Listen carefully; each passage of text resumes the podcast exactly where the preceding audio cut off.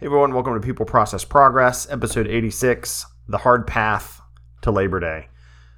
Did some history, some research on this, was going to do kind of a history focus, what does Labor Day come from? I'll let you all do that. There's tons of info, but needless to say, and hopefully you all know, it came from really horrible working conditions, too long of hours, not access to health care, child labor in factories, unsafe conditions.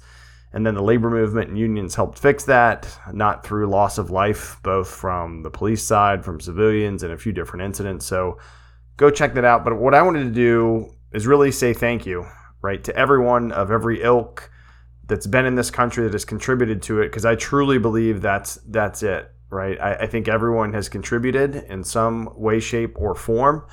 Hasn't always been pretty. So without further ado, to keep this episode kind of short, I'm going to just read something that I wrote to all those that have contributed.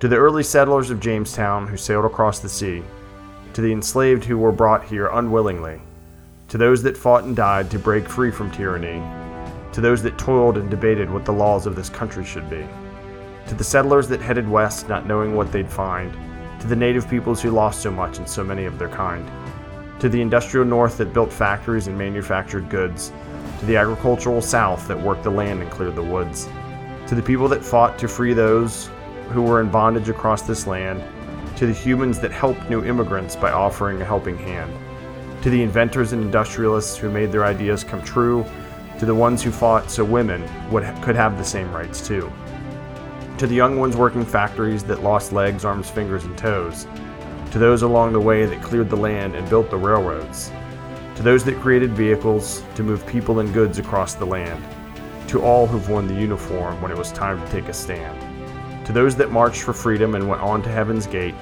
to this melting pot that's often boiled with hostility and hate, to those whose collar is blue and work so very hard with their hands, to those in suits who run the companies across the lands.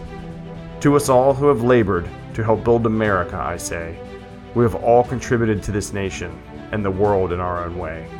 And thank you for the hardship you endured to lead us to Labor Day. Stay safe, everyone. Wash your hands, and Godspeed.